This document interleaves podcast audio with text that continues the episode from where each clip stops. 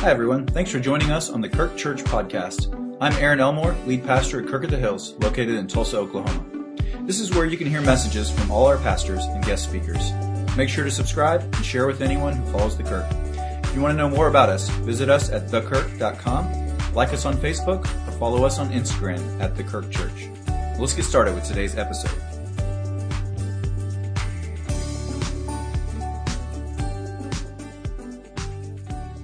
So when I was in high school, probably similar to many of you, I had a lot of different odd jobs, uh, babysitting and mowing yards. But my first W-2 job was with the great Chick-fil-A. Yes, this is actually my first name badge from my very first job. I was 15 years old when I got that job, and I realized it makes me quite a cliche, you know. Started at Chick-fil-A, ended up being a pastor. I'm okay with that.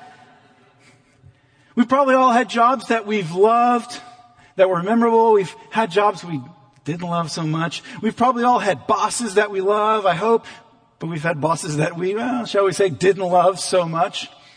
We're kind of in a conflicted relationship with our work. You could probably tell me many stories of some of your best days on the job, some of your worst days on the job. I'll give you a few for me. So one of the tough jobs I did was I was a carpet cleaner or right out of undergrad for a little bit. And um, when you you know knock on the door or ring that doorbell, you have no idea what you're about to get into. And I'll be kind, I'll spare you the details, but sometimes you show up and there's really not a whole lot you can do. Um, the only solution is to replace the carpet and maybe the uh, the padding as well. In some cases, the subflooring as well. There's just as a carpet cleaner, there's only so much you can do. We're thinking we can clean this for you, but it's not going to make a whole lot of difference. There were some tough situations that we got into where it was, it was pretty gross, to be honest. I've Had some tough days on the job. One was uh, in college. I was an intramural ref, and uh, I was refing football, which was not that was not my main sport. Didn't understand the game quite as well as other sports, and so I was a line ref, and I had flags and I had a whistle. It was pretty rare that I would actually need to blow the whistle. But on one occasion during what happened to be the championship game, during a very important play, I was supposed to simply throw the flag, which wouldn't stop play. We would deal with it after the play, but I accidentally blew the whistle. And as soon as I did it, I realized because everybody just kind of looked at me and it was really bad. It was a bad day on the job. Um, I've had a lot of good days on the job. I know you probably have stories. We have an interesting relationship with our work. We enjoy our work. It can be meaningful. It's a very good part of our lives. And yet, work is also kind of a negative term. It's a hard thing. We're very conflicted. And yet it's a significant part of our lives, especially when this morning I want to challenge you to expand your definition of what we mean by work. By work, I don't just mean the things that you do, you get paid for, but we work in a lot of different capacities. We do work inside our homes. We do work within the church, within the community, in the marketplace. We do work that's volunteer, work that's paid. They're all different kinds of work. There are many different ways that we cultivate the earth that God has given us. We all work every day. We never, we don't have seasons where we work or don't work. We're just working in different ways. It's a big part of our lives. And in fact, it's part of God's design for us. In the opening pages of the Bible, the author of Genesis tells us that God worked. That the work of creation, it is called that. It is work. God worked when He created the earth. And then He told Adam and Eve, you're to work. You're to be fruitful. You're to multiply. You're to go into the earth, to subdue it. You're to cultivate this creation that I have given you. You're to steward it. That's all work. And work can be meaningful and satisfying. We can take great delight in our work. But we also need to recognize that we now live in a position where everything has changed because of sin, and that affects our relationship with our work. And so God said to Adam, in the early pages of the Bible, post fall, cursed is the ground because of you. Through painful toil, you will eat from it all the days of your life. It will produce thorns and thistles for you. You will eat the plants of the field, but by the sweat of your brow you will eat your food until you return to the ground. Since from it you are taken, and from dust you are, and to dust you will return. After that moment, all of us now experience the curse of work in our lives. And so now work can feel monotonous. Can't it? Any of you have a job where you have to say the same thing over and over again? I've waited tables in a couple different contexts and I can just remember there, there's only so many times that you can say, good evening, my name is Aaron. We're so glad you're here. I'm going to be taking care of you. Welcome to Olive Garden. I mean, there's only so many times you can say that where you just want to go crazy because you know you don't actually mean it. At least part of the time. I was at the doctor's office the other day and I came in and this lady went through the whole spiel with paperwork and told me all the things I needed to do about the paperwork and where to sign and all that. So I got my paperwork and went and sat down. Another guy came in and I heard her go through the same process and say the same exact thing. And I thought, my goodness, work at times can be monotonous. There's an aspect to that probably for all our work. I mean, the dishes for crying out loud, just every day. It's, there's certain things that get you. Right? I know there are. The dishes just keep coming back. Work can be frustrating. Sometimes you feel like you're working harder than ever. You're not getting the results that you want. Work can be frustrating in a post Genesis 3 world. I know that's how ministry feels right now. A lot of the things that we used to look to as, as signs of life or things that look to be going well, that right now those, those numbers just don't look very good. And we know that God is still at work, but from a human perspective, at times you feel like you're working harder than ever, but you're not getting the results that you want. You felt that in your work, in your home, in your business. Work can be painful. I'm, I'm, grateful. I haven't had to do a whole lot of manual labor in my life. I'm not very good at it. I've had a few days where I helped some people that were in construction, and I'm not sure how much help I was. But work can be painful. Not just physically, but but emotionally it takes a toll. And so as we think about work, we want to understand that our work was created by God as part of human life. And yet it's cursed by the fall. And even more so, it is being redeemed by the gospel. If we think about our work within that framework, it changes how we think about our work, how we practice our work, the way that we engage our work, and, and those kind of conversations of thinking about our work inside a context of it being good, but also cursed and being redeemed. That's a very different conversation than we're used to having around the water cooler before we all worked remotely, right? Those are different kinds of conversations about work. We can get stuck in a pattern when we only focus on the good. Maybe we get too invested in our work, or we only focus on the bad, and we only feel cynical about our work. There's a tension that we're living in. And the author of Ecclesiastes does a good job setting up for us that tension as it relates to our work. In his grand quest, he's searching for meaning for purpose in life. And one of the things that he comes to hate the most is his work. He feels the curse of the fall on work and it leaves him feeling frustrated and searching for a deeper meaning and resolution. So he considers several problems related to work. The first one we could call the curse of inheritance. The curse of inheritance. The first problem is death, the realization that at some point we will have to leave behind all that we own, all of our assets, all of our influence, all our business. We're going to have to leave it to someone or to some group of people. And we have no control over what they will do with it. They could be wise, they could be foolish. They could blow it all, they could be ungrateful, they could even be unrighteous.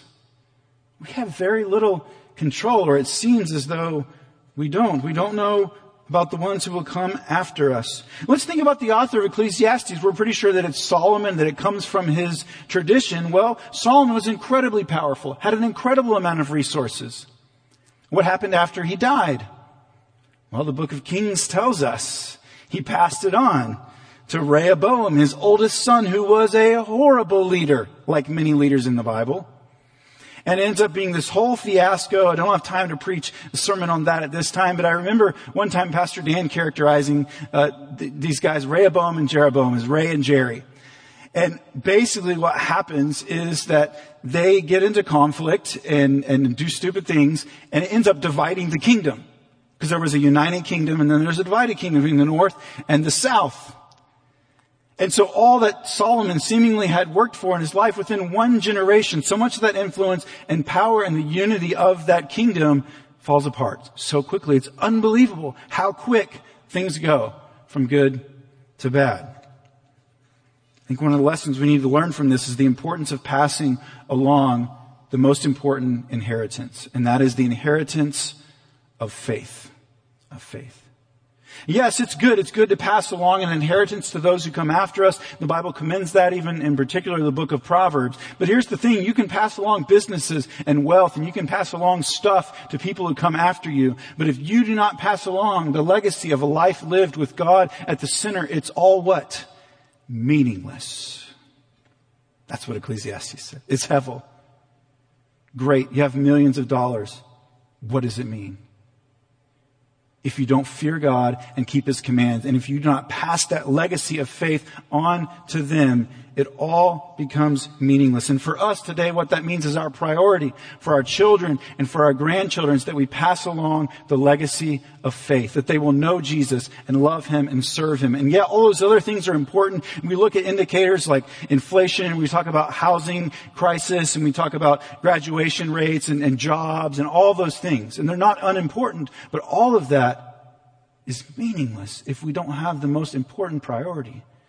If we do not pass along this legacy of faith. And even if you're here today and you do not have children or grandchildren, biological children, you are part of the family of faith. It's called a family for a reason. And we're brothers and sisters and you are part of the commission that we have to make sure the next generation and the generation after that have faith in God, that that is at the center of their life, that they fear God and keep His commands. It's a task that has been given to all of us as the church because nobody else is focused on that.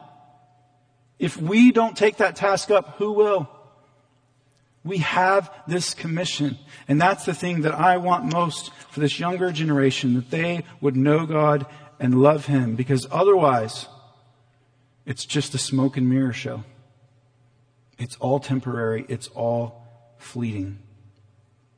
We want to pass along the most important thing that we were created to do, and that is to know God and have faith and trust in Him. So having to leave it all behind, the curse of inheritance is bad enough. But there's another serious problem with work, and the author of Ecclesiastes says the work itself is a problem. It's not just what we get from it and the inheritance that we have to try to pass along, but the curse of work itself. Verse 22, what do people get for all the toil and anxious striving for which they labor under the sun? All their days, their work is grief and pain, and even at night, their minds do not rest. This too is meaningless. Consider the effort and the stress and the load that our work places on us. Again, not just the paid work, but all the different aspects of work in life. Life keeps coming at us. It's like the, the whack-a-mole that I talked about a few weeks ago. It's like there's always something and the problem is there's more than one somethings. There's some things and it keeps coming at us. It's relentless. You don't get to go on cruise control in life. No season. There's always something new. Life is hard and our work is very hard. It's harder than it's supposed to be. And so we lose sleep over our work because we're pushing late into the evening or we're burning it on both ends, early and late. Or even when we lay down at night on our pillow, we lose sleep because we're thinking about our work and the problems that we're trying to solve. There's an author and thought leader. I was listening to a podcast the other day, Jon Acuff, and he says this, you never finish the work, you just finish the day. And it's very wise and I think it's true, but that crushes the soul of a guy like me because you gotta understand how I'm wired. Okay, so there's this thing called Enneagram if you haven't heard of it. You probably heard of it even if you don't know what it is. And uh, I'm an Enneagram 3 which means I'm an achiever. And also even on strengths finders, if you've done that in any work environments, I'm also an achiever. That's one of my top five gifts, which means, which means I like to get things done. That's just the way I'm wired. I'm energized by I like a long list of things to do and I like to check them all off by the end of the day. But that's not how life works. And so we're, we're frustrated. We can never get the tasks done. We can never get any rest. The under the sun reality is that we spend our whole lives working to gain something that we often can't keep. That's why we need the hope of the resurrection. And that's why we need a different perspective even on this work that we do. We need to feel like our life and our work means something. As humans, we need purpose. We need hope. And that's why we need the gospel. We need good news to speak life into this. So it's interesting, suddenly in 224, in verse 24, the book takes a surprising turn. And without any warning, the teacher says perhaps the first positive thing in the entire book. Now we got to a little bit of positivity last week. That's because we're doing things a little out of order. Um, but as it comes to work, this is the first positive statement in the book, 224. A person can do nothing better than to eat and drink and find satisfaction in their own toil. This too I see is from the hand of God. For without him, who can eat or find enjoyment? These verses are an oasis of optimism in the midst of a wilderness of despair. This is one of the couple of places in the book that are called enjoyment passages. The similar phrasing shows up a couple of different places in the book of Ecclesiastes. And this phrase or something similar to it often gets misquoted in our culture. You ever hear people say something that's actually very hedonistic, kind of nihilistic? They'll say, well, we just eat, drink, and be merry, for tomorrow we die. That's, that's a severe misquote of Ecclesiastes. It's not understanding the tension that is unfolding in the book because yes, he does kind of go back and forth. At times he seems cynical, at other times he seems positive. He's just concluded that pleasure and work and all this stuff is meaningless, but now all of a sudden, verse 24 he says, but we can find satisfaction in our toil and our work. What's the difference? This little phrase, this too I see is from the hand of God. That's the difference. His perspective changes. Because up to this point, he's been saying, look what I've done. Look at the work that I've done, all these things that I've pursued, and all of this, and it's meaningless. I, I, I, look at me, look at me, look at me. And now he says, well, wait a second. What if we can actually find contentment and satisfaction in these things and joy in these things? If we see that they're from the hand of God, we receive them as a gracious gift. A gift that we may have for a short amount of time or a long amount of time. We don't know. But they're a gift. And our focus is on a relationship with the giver, not the gift. God is what makes the difference. So the answer isn't necessarily for you to think about your work less. That's not always the solution. The answer might not even be for you to work less. That could be part of a corrective in your own life. I think it's for us to think differently about our work and to understand our work through the lens of the gospel, through this paradigm of it being a good thing that has been distorted by the fall and that God is redeeming. That is a very different perspective on work. This book that I've been reading alongside, uh, it's not exactly a commentary, it's, it's pretty readable, uh, by Phil Ryken called Why Everything Matters, the Gospel in Ecclesiastes. And he says this, we live in a world that is cursed by sin. But is also a world that God created good, that he has visited in the flesh and that he is working to redeem through a cross-bearing crucifixion and a life-giving resurrection. Our approach to everything, including our work, is, is seen through this paradigm of attention, of discouragement, but also hope.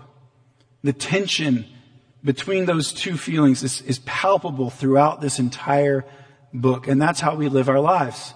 You guys have heard me give the illustration of the parallel train tracks of pain and hope. We often think we have days that are hard and days that are good. No, every day is a mixture of both good and bad. This side of heaven, we experience pain, we experience joy, we experience discouragement, we experience encouragement, and that is true of our work. We feel the hard aspects of work and that work is more frustrating and discouraging than it's supposed to be. And yet we also accept that work is a good gift of God, that He has wired us for work. And so again, as he often does, the teacher concludes this section with a comparison between two paths in life. Again, there's two perspectives. And here he characterizes it as the person who pleases God and the sinner. And what will happen ultimately with with our wealth and with our work.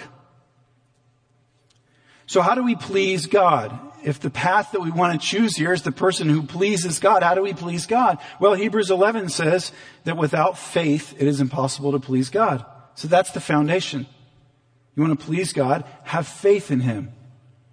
And we have to understand that faith is more than just believing in God. It's not just believing that God exists. Faith implies not only belief, but a surrender and an obedience of following God, of living into His ways. That is the life of faith. And so if you want your work to matter, have faith in God. Live out of that context of faith in Him. Obey Him. Follow His commands. And if we do, we'll experience wisdom, joy, in the midst of the pain and the hardship and the suffering of a world that's not the way it's supposed to be. So we've seen today we can make one of two mistakes in our approach to our work. One is that we can have an overly negative view of work. We can see it as work as just this curse, this burden, and it's just something we have to get through in order to get to our weekend. And unfortunately, many Christians I've seen have adopted that perspective. Even trying to Christianize it and saying, well, you know, I work and that pays the bills, but then it's so that I can, you know, volunteer and do ministry and do the things that I really want to do. Nope. That's not it. Our work is a vital part of how God is using us in the world. Because we have to understand that, that God didn't just create the world and set it into motion, but He continues to work actively in His world. That's called His providence. God is still actively maintaining and cultivating and, and holding the world and sustaining it. He's still in charge and in control. And part of how He manifests that providence in the world is through us. It's crazy and through our work, paid and unpaid, in whatever context it is, He commissions us to do work. And so in that way we become partners with God in our work. It's His work. And it's also an important Christian distinction, distinction that we believe all work which honors God is for the good of our neighbors. All work has dignity and we don't buy into this separation between the secular and the sacred, between the people who are like doing the real work of ministry like pastors and missionaries and then all of us just ordinary Christians over here. Nope, that's not the way it works in God's economy. All work is important. There are all different kinds of jobs and even those really small ways are important to us. Without them, human life cannot flourish. We need jobs involved in organizing and creating, knowledge-based jobs, labor-based jobs, relational jobs, caretaking jobs, feeding jobs, healing jobs, protecting jobs. They're all different kinds of jobs. And they're all holy commissions from God. Work that God calls us to do. Christian theology gives dignity to all work that is for the glory of God and good of our neighbors.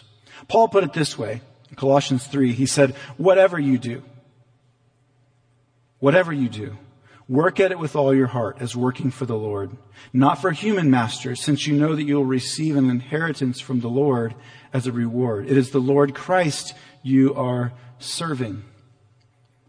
All our work is service to God. All our work is in that way ministry to others all of the tasks are sacred. They're given to us by God. So we know that work will never be fully redeemed this side of heaven. We're going to still groan in our work. We're going to still sweat in our work, literally and, and metaphorically. We're groaning with all of creation for a, for a total redemption. Yet we can find satisfactions within the limits of this world. And the Christian gospel provides us with resources to engage in work that is inspiring and satisfying and impactful and helpful and faithful. And so I want to recommend a book to you about this topic of work. Um, it is co-written by Timothy Keller and Katherine Leary Alsdorf. In the second half of the book, they unpack four ways that the gospel changes our perspective and our practice of work. I don't have time to go into the details, but let me just give you enough of a teaser that maybe if you're interested in reading more about this topic, um, your curiosity will be piqued. So they say that the, the gospel gives us these four lenses. The first one is, is the gospel is an alternative storyline for our work. It places our work within a different story. Our work is no longer just the thing that we do to make it in the world and it's meaningless and monotonous. No, our work is important. It is commissioned by God. It falls within God's story of a world that is good and that is cursed and is being redeemed and restored.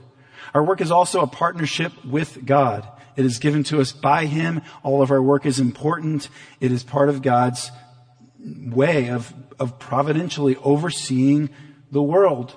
The third one is it gives us a different moral framework for our work. This one's probably been more evident to people, but it changes the way that we work, how we relate to people. That we, that we show dignity to all people in all jobs, even those that we may value less by society. We honor work. We're grateful. We're thankful. The way that we relate in our ethics to people, we make decisions about business decisions that we'll go through. And sometimes those are hard decisions because we want to do the right thing and not necessarily always the profitable thing. It gives us a moral framework and finally gives us a different motivation for our work. Again, then our work is not just something that, that we do to put food on the table for our family, which is important, but our work is within the context it's a way that we serve our neighbors. It's the way that we love people. We love our community. It's the way that we serve God. So our work is not just inward, it's also not even just upward, which I think some people understand, but it is also serving outward. It's serving the people around us. We need all different kinds of people doing all different kinds of jobs. And I think as we understand our work through this framework of the gospel, we can find meaning and satisfaction in it. Yes, mixed with some frustration, but our work is important. It's good. It's part of how God has commissioned us and called us into His world. And we never stop working. All the labor, all the effort. We have this perspective that we're serving the Lord. You know, and that some days you're going to feel that joy. You're going to feel that satisfaction. And some days you're, not, you're really not going to feel like walking in the office and going, man, I just am really excited to serve Jesus today. It's not always going to be your perspective but we could keep coming back. Because our work is too big, it's too important. We spend too much of our lives working to not think about it theologically and biblically and to allow those around us to shape our vision of work. Because I'll tell you, I just see an increasing amount of cynicism in our culture. And of course, that's going to surround things like our work. And we've got to fight back against that. We've got to think about our work from God's perspective. It's very important. So I hope you'll be challenged to think more about that, to ask those questions, and to think about your work, whatever that looks like, through this paradigm. It's good. Your work is good. It's hard. It's frustrating, but God is redeeming it, and He is using it as part of His plan for the world. So work unto the Lord for His glory and for the good of those around you. Will you join me as we pray together? Father, we thank you that you are a God who is good and who loves us and who has a good plan for our world. And Father, even as we experience the frustration and the pain, God, I pray that you would make us, shape us, work us into people who are good news people. And a big part of that is how we work and how meaningful work can be in our lives. So would you redeem work for us? I don't, I don't know where my friends are today. I'm assuming there's people in the room that are going through all different kinds of frustrations with, with their work at home or their work out in the marketplace. They're frustrated in their work. And God, I pray that you would redeem work by the power of your Holy Spirit, that we would help to see it from your perspective. God, and do it in such a way that we find joy and we find satisfaction and purpose in working for you. Lord, work in those hard spaces. Encourage us, shape us, make us more like the Lord Jesus, who did the ultimate work on our behalf, who did the hardest work and effort of coming and laying down his entire life for us. God, and because of the work of the cross and the resurrection, you give us a new way of being human. God, help us to see that new way as we approach our work. In your name, I pray. Amen.